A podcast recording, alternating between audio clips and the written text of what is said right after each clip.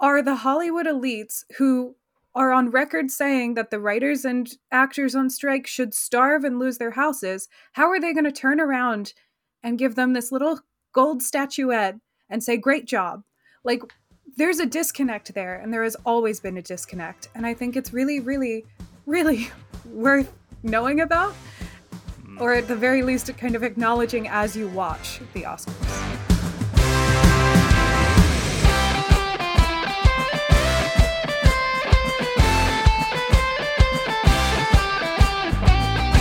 Hello and welcome to America, a history podcast. I'm your host, Liam Heffernan, and every week we answer a different question to understand the people, the places, and the events that have shaped the USA into the country it is today. This week, as the who's who of entertainment descend on Hollywood for the glitziest night on the calendar, I want to know if anyone still cares about film awards. And when viewing figures continue to decrease, why do they still generate so many headlines? As I ask, are the Oscars still relevant? And to discuss this, I'm joined by Vaughn Joy, a PhD candidate at UCL, studying mid century Hollywood politics and their cross section through a case study on Christmas films. Uh, hi, Vaughn. Hi, Liam. Thank you for having me. Well, thank you. Um, it's great to have you on the podcast. And at some point we need to unpack the whole Christmas film thing um, because mm. I love that.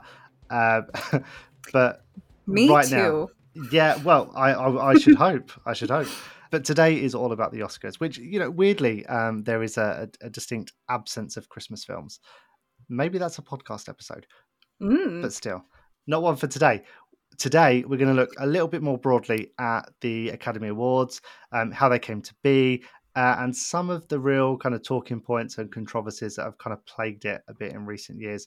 So, how did the Oscars even come to be a thing, and and uh, kind of how did they gain the prestige they now have today?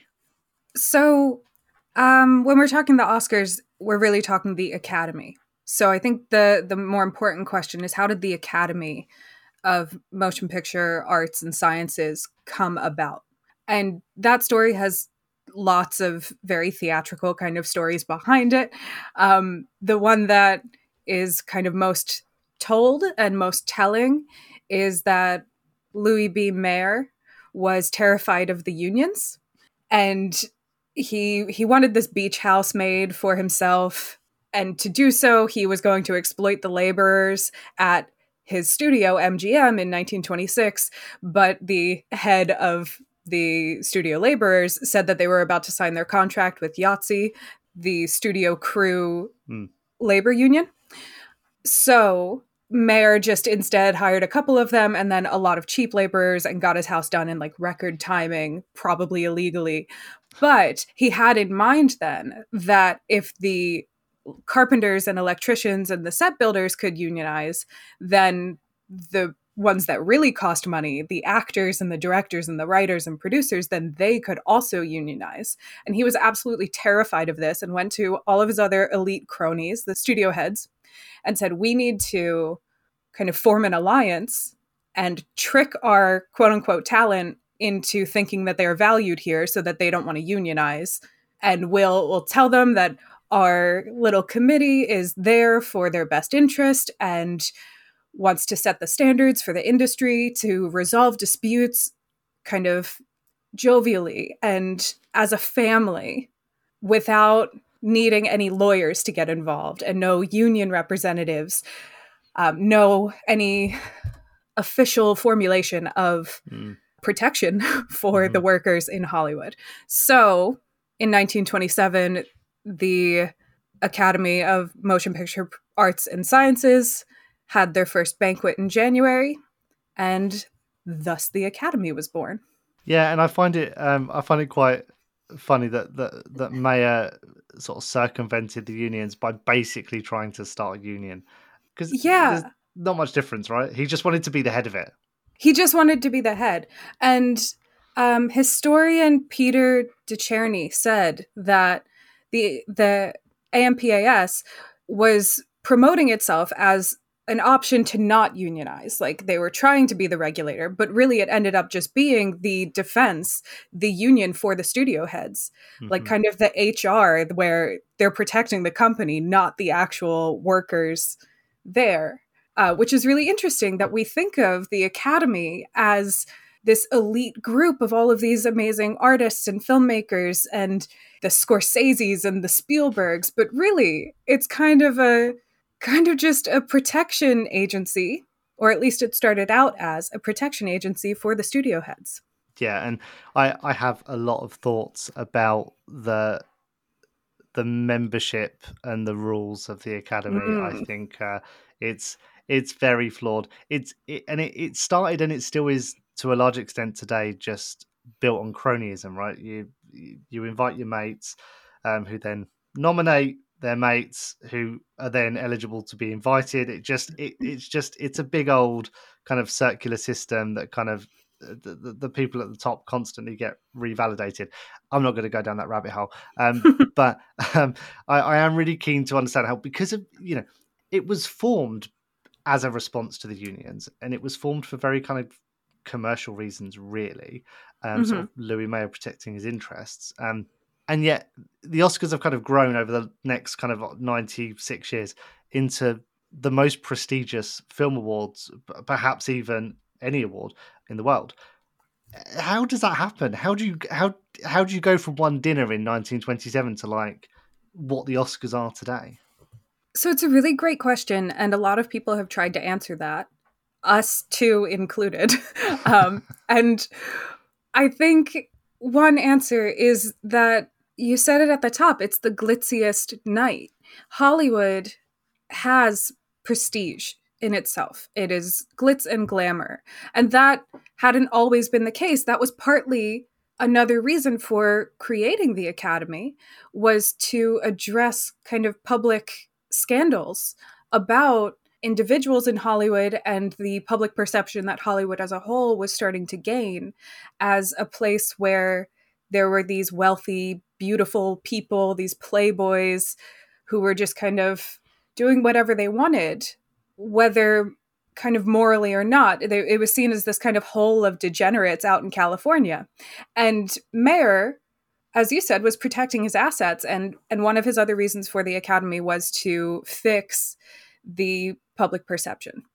So that I think is definitely what it ended up doing is creating the idea of like golden age Hollywood of all of the stars in their finest jewelry and gowns in their furs coming out to accept these golden awards like it looks beautiful and powerful and important and for a long time i think that really was the kind of view that people had or wanted to have of Hollywood as it was progressing through kind of tumultuous eras of American history.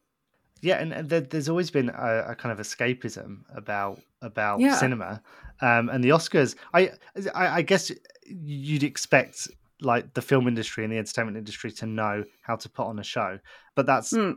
that the Oscars are like the, the pinnacle of that. They know how to turn heads, and really the only reason that the Oscars gain traction is because people watch. Um, mm-hmm. And I feel like it's easy to forget nowadays that back when the Oscars started, few people even had a TV. The only way to see something on a screen was to go to a, a, a cinema. That was the general public's exposure to celebrities and to, mm-hmm. to stars. Um, movie stars then being kind of the only cultural celebrities or figures of influence really of their time standing up all together saying the Oscars are great, you know, we love the Oscars, there's this new mm. awards, blah, blah, blah.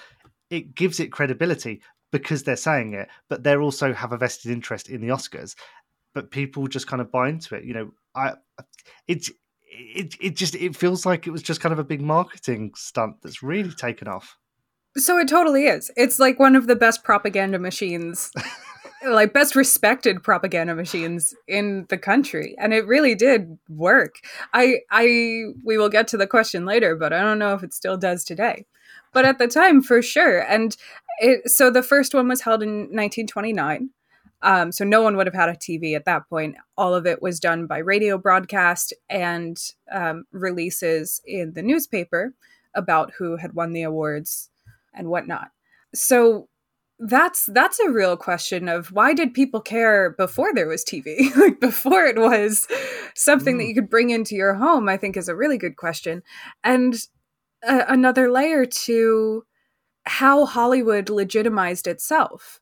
So one of the um, members or people present at least at the original dinner in 1927 of the AMPAS was Fred Beetson, who was a member of the um, Motion Picture Producers and Distributors of America organization, which was headed by Will Hays and ultimately became the Hays office.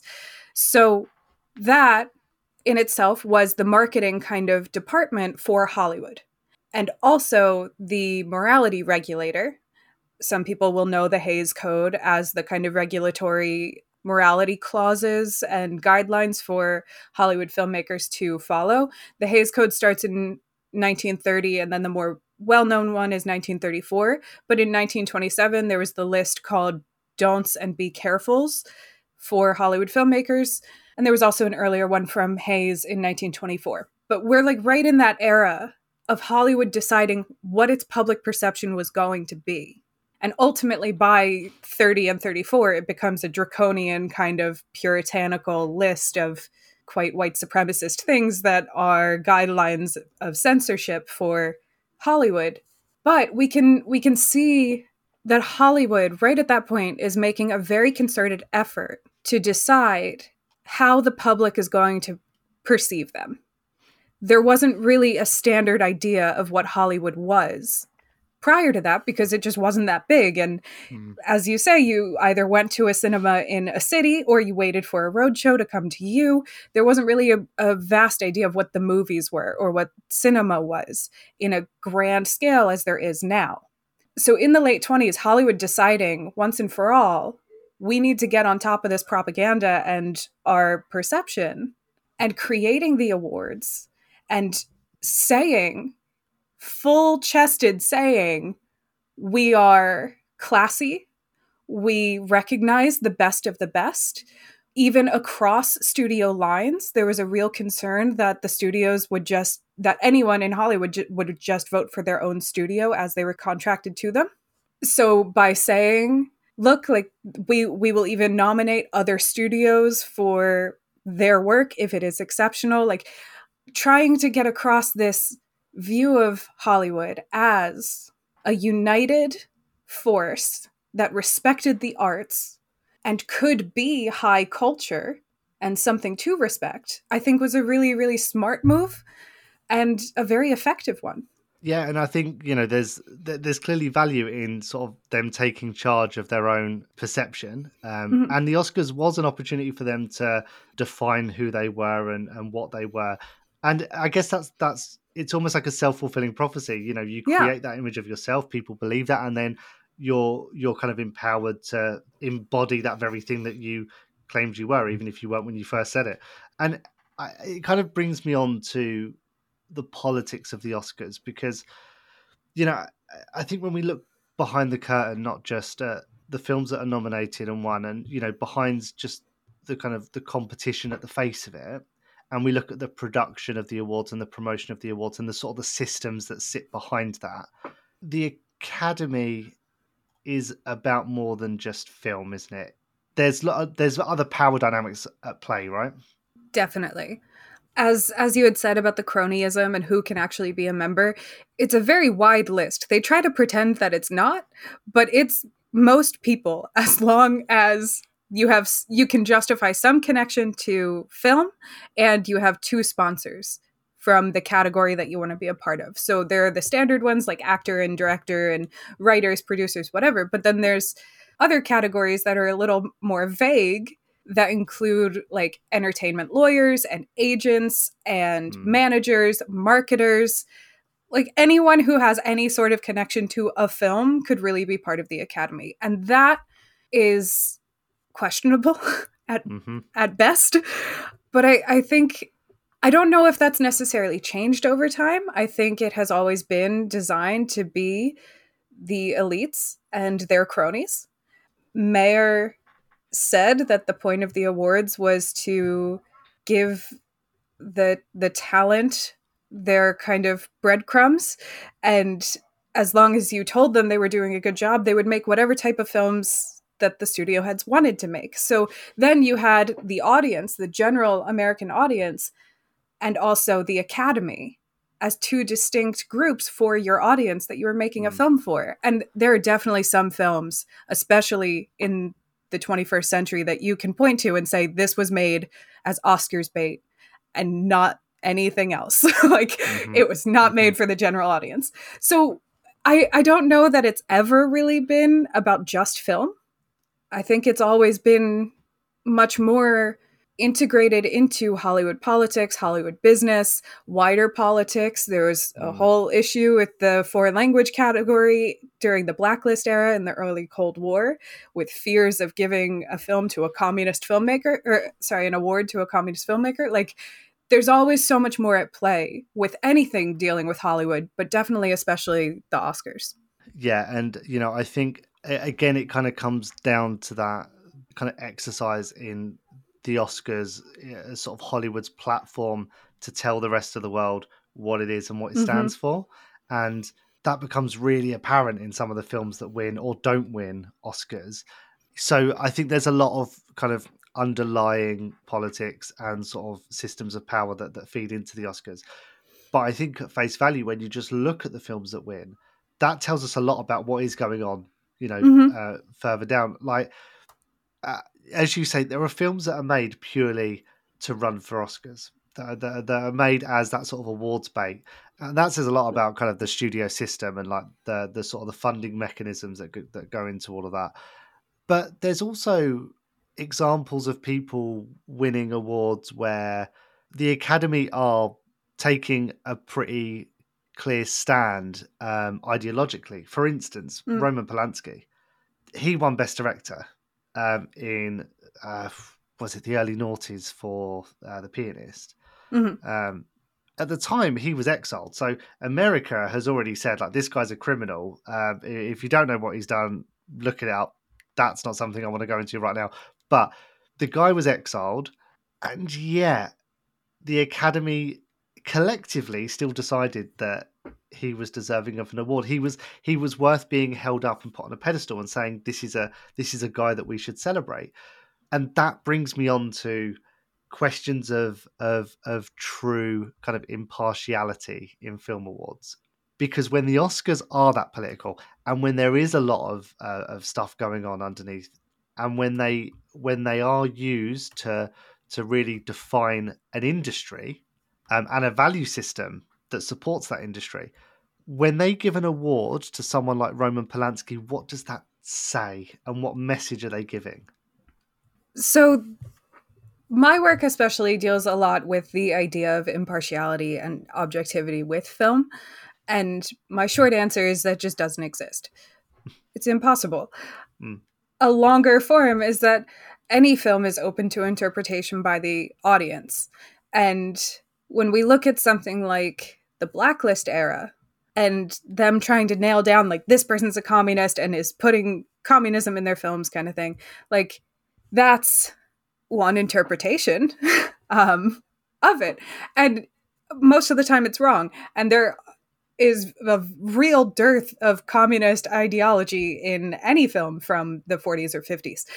But the conversations that came out of HUAC, the House Committee on Un American Activities that was investigating Hollywood for communist activity and communism in their films, the, the conversations around that are about like how can we actually judge a film unless it is openly saying like communism's great and we should all do communism. Like that no filmmaker is going to do that um, if that isn't a commentary on other meta kind of things. So i think the idea of eh, objectivity is is just impossible especially when you are dealing with an art form such as film i do think that the oscars like to say that they are nonviolent and they are impartial and that film can be. You can decide what the best picture is by asking 30 people or whatever. And that is probably part of their whole propagandistic kind of drive of having the awards. But there are these examples, like you say, of Roman Polanski and then Elia Kazan in 99. They gave mm-hmm. Elia Kazan an honorary award after Kazan had named names to HUAC and ruined people's lives, absolutely mm-hmm. ended their careers.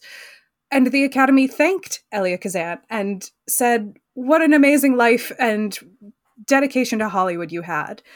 Like, those are messages that show that the Academy are elitist and are not yeah. really in touch with the actual people working in Hollywood, the people who have been harmed by other people's actions within the industry, and then they still give them an award.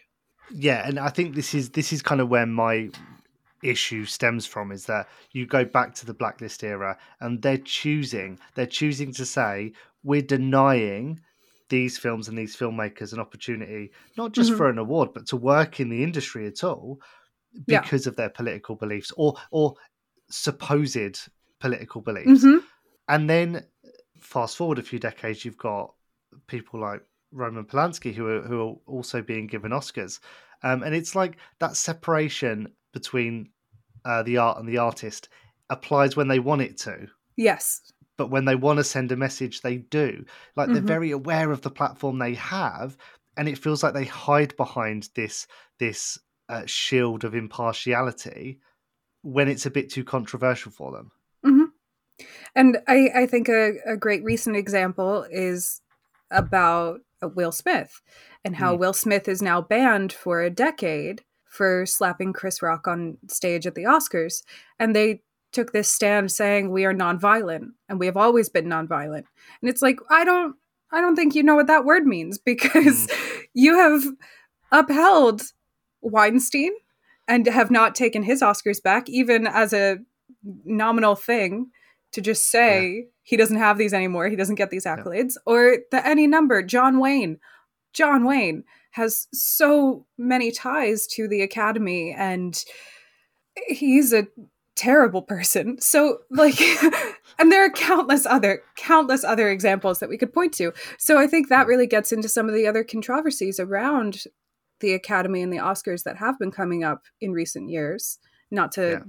jump forward onto your next question, but about kind of diversity and inclusion and how equal are the Oscars even trying to be, even feigning to be?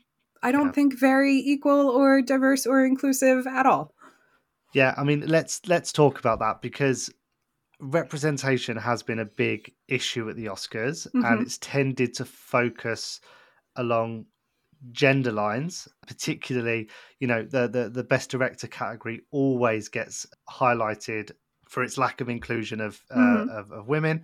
And I have a bit of an issue over 2010 and the Hurt Locker because I actually, um, I actually think as a directorial feat, I think Avatar was clearly the bigger accomplishment, and I, I, I think it's almost an insult to Kathryn Bigelow that they gave it to her. In my opinion, again because industry politics were at play, and oh, wouldn't it be great if we give the first best director Oscar to a woman who just so happens to be the ex-wife of the favorite in that category. You know, yeah. she, she's still winning an award based on her definition um, mm-hmm. in relation to one of the other men in the category. I don't like it, and that's that's still a real problem at the Oscars. You know, it's still run by a bunch of old white men, mm-hmm. and women get recognition when the Academy feel they need to recognize them, not because the systems are in place to genuinely reward them.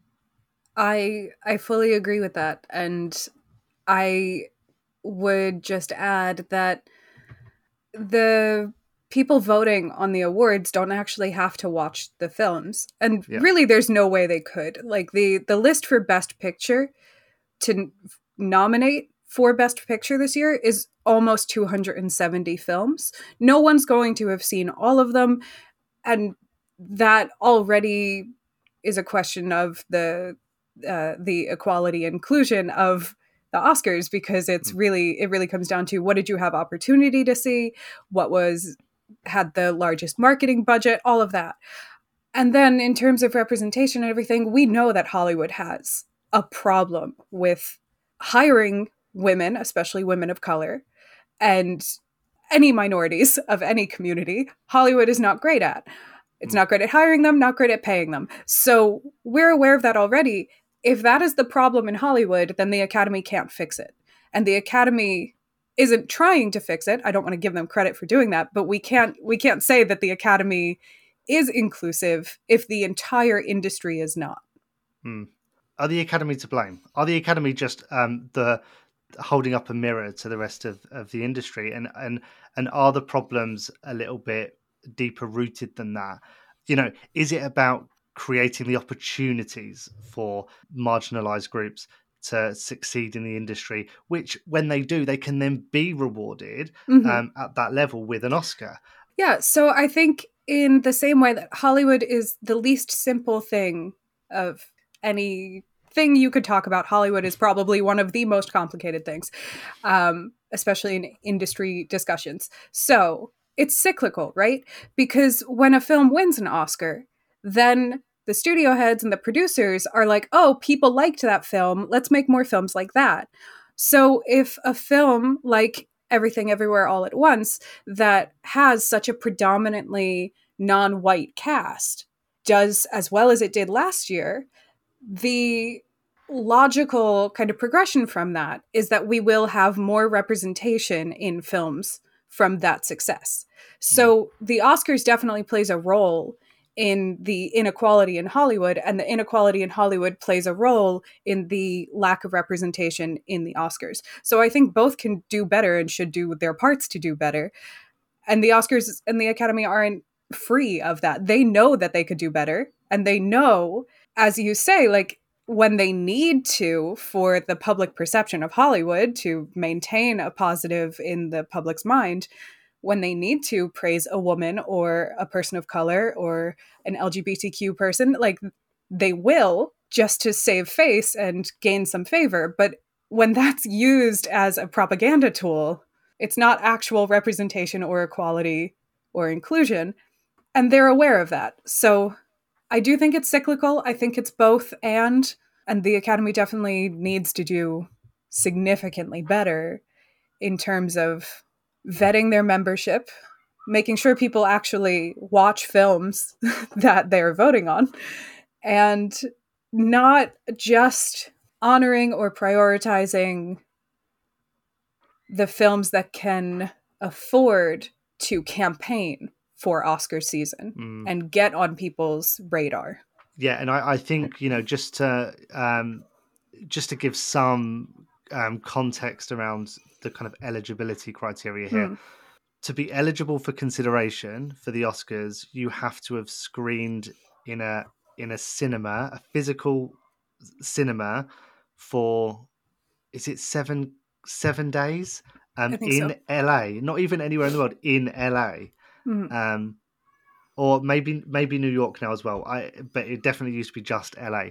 But that that's incredibly limiting criteria that means that you know of the the many thousands of films that are made around the world every year the academy can only possibly um, even consider recognizing a tiny subset of that and because of that I, I think maybe you know the oscars have never rewarded the best film ever made in in a single year because how how can they possibly know? Um, yeah. and this kind of brings me on to a, a kind of side question, which is that can any awards ever be truly impartial, and and and should they be criticized for that? I don't think any awards can be impartial, and they they certainly can't watch every film or vet every performance or the the many many criteria and categories they they can't they just cannot there's not enough time in a year to be able to do that for especially for every single person voting. Hmm. I do think that we can critique it, not necessarily slam them for every decision that is made, but I think we can definitely critique it and try to find better ways of honoring films and the crews who make them and the actors and everyone behind a film that is genuinely more reflective of the work that goes into the films. And also uh, transparent about the fact like it's not the best picture of the year. Hmm. it's the picture that the most people on the list had seen and enjoyed. And that's a different thing from proclaiming it to be the best picture of the year um, I think that is also part of Hollywood's kind of narcissism and American narcissism and the idea of American exceptionalism coming in and creeping into the Oscars. But I think there could be more acknowledgement of what the actual Academy is, who the membership is, hmm. how these films are voted on, and less kind of reverence for just following what this group of elites have to say.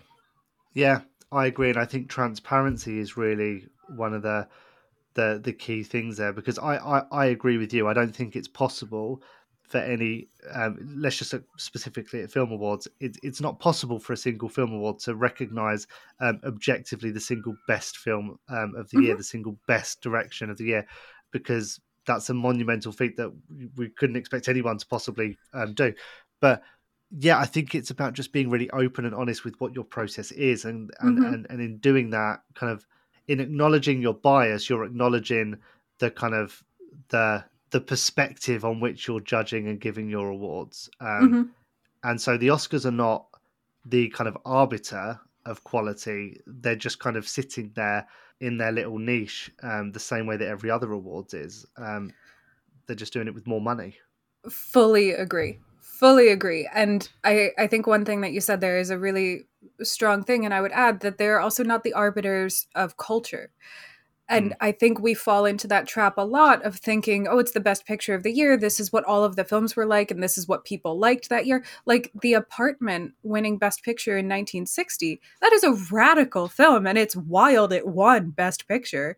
But like that is not really reflective of the wider kind of releases from that year. Like that's the year of like yeah. Spartacus and Exodus. Like it's not the only the academy is not the only and definitive kind of list of the important films from a year mm. and i think that that's a that's an important reminder and it might sound nitpicky to say that it shouldn't be quote unquote best picture but what's wrong with outstanding picture of the year or like mm. What's what's wrong with something else that that still acknowledges that exceptional work was done for the film community, for the film sciences, for culture, all of these other categories. Like, it doesn't have to be such a definitive, hard, this is the best picture and this is what the culture was like in that year. And it's mm. it's just a very narrowing, misleading connotation, in my opinion. That again falls down to who had the most money to promote in a lot of circumstances. Yeah, and I completely agree with you. I think the wording is everything, and and mm-hmm. you know, best is uh, is a very suggestive term to use. Mm-hmm. You know, so there's, uh, I mean, you gave the example of you know, outstanding picture, which is one of many variables that they could mm-hmm. use mm-hmm. on awards that that that don't kind of I, I, think best is very much is a very definitive statement. It's saying we're recognizing objectively the single best film of the year, and, mm-hmm. and, and, and, and they're just not. But they want to. They want to be seen as doing that, don't they? Yes, and that's the point. Yeah, they they want to be the arbiters of culture, and that was really what the Hays Committee was doing, or the mm. the Hays Office, and deciding what Americans could and could not see, and what Louis B. Mayer saying if you give them awards, then they'll do whatever you want. Like that is the kind of mentality that started the awards in the first place. And I think mm. it's important to remember that when we still watch them. This is the 96th, 96 years later. We should be aware of these connections to like anti labor issues and especially with the strikes that we had last year in Hollywood. How is how are the Hollywood elites who are on record saying that the writers and actors on strike should starve and lose their houses, how are they going to turn around and give them this little gold statuette and say, great job? Like, there's a disconnect there, and there has always been a disconnect. And I think it's really, really, really worth knowing about, mm. or at the very least, kind of acknowledging as you watch the Oscars. Yeah, I think that's really important. And I, I think. Uh, we're living in such a different time now um, to when the Oscars were first started, and this is kind of drawing us towards the the, the point of this episode, I mm. guess. But you know, nowadays the Oscars can't really be the arbiter of, of, of culture, to use your term, in a way that they were 90 odd years ago, mm-hmm. because we're living in an age where information can be disseminated a, a, lot easier opinions can be shared a lot freer mm-hmm. you know social media means that um, and just having being in a global digital world mm-hmm. in, in, a world that was so incomprehensible when the oscars were started just means that people can share opinions um, can share content just so much easier than they ever could before so how and, and i guess i'm not just talking about the oscars here i'm talking about any any kind of award that holds itself up and says this is the opinion of the masses like how can it be? I i think those are all really great points and i would say it can't be. And it like they can say it as much as they want but i think we all have a duty to remember that they can't and we shouldn't let them. We shouldn't mm. let them get away with that especially with like hollywood struggling so hard with connecting to a younger generation, especially with TikTok. And there are such massive cultural things that millions of people are aware of because of TikTok and Instagram and Reels and whatnot that Hollywood cannot compete with. Like we have a a second or not a second, but a new cultural sector of celebrities in social media influencers that hmm. Hollywood has never had to contend with before. And I think that delegitimizes the Oscars even further. That they have to kind of acknowledge that they can't connect to a whole new sector of culture. And they are not the ultimate arbiter of screened culture anymore. That maybe was shared with the Emmys. But ultimately, the most important part of the EGOT is the Oscar hmm. to a lot of people uh, who are not in the industry, to a lot of their minds, the harder one to get is the Oscar. And it's the more impressive one. That's not my opinion. I've read that many times. But that, like, that kind of cultural power is really slipping for a lot of reasons, as you stated, and even more. And I think Hollywood is going to have to either really figure out what new public perception they want to put out there and figure out how to maintain it because I don't think awards is the right way to go anymore. Or they're going to have to accept that they are not the most important cultural sector for a large group of Americans anymore. Mm. Yeah, I think you've kind of hit the nail on the head there, and and and it kind of brings us round full circle to to the question we raised at the very top of the episode: Are the Oscars still relevant? And kind of preempting what I think your answer is going to be, um, is is there a way that they can be still? Um, I don't think they're still relevant. Honestly, I think that I think that they are relevant in the way that they've always been to the elites of if a film gets an Oscar, then we're going to make more of that kind of film.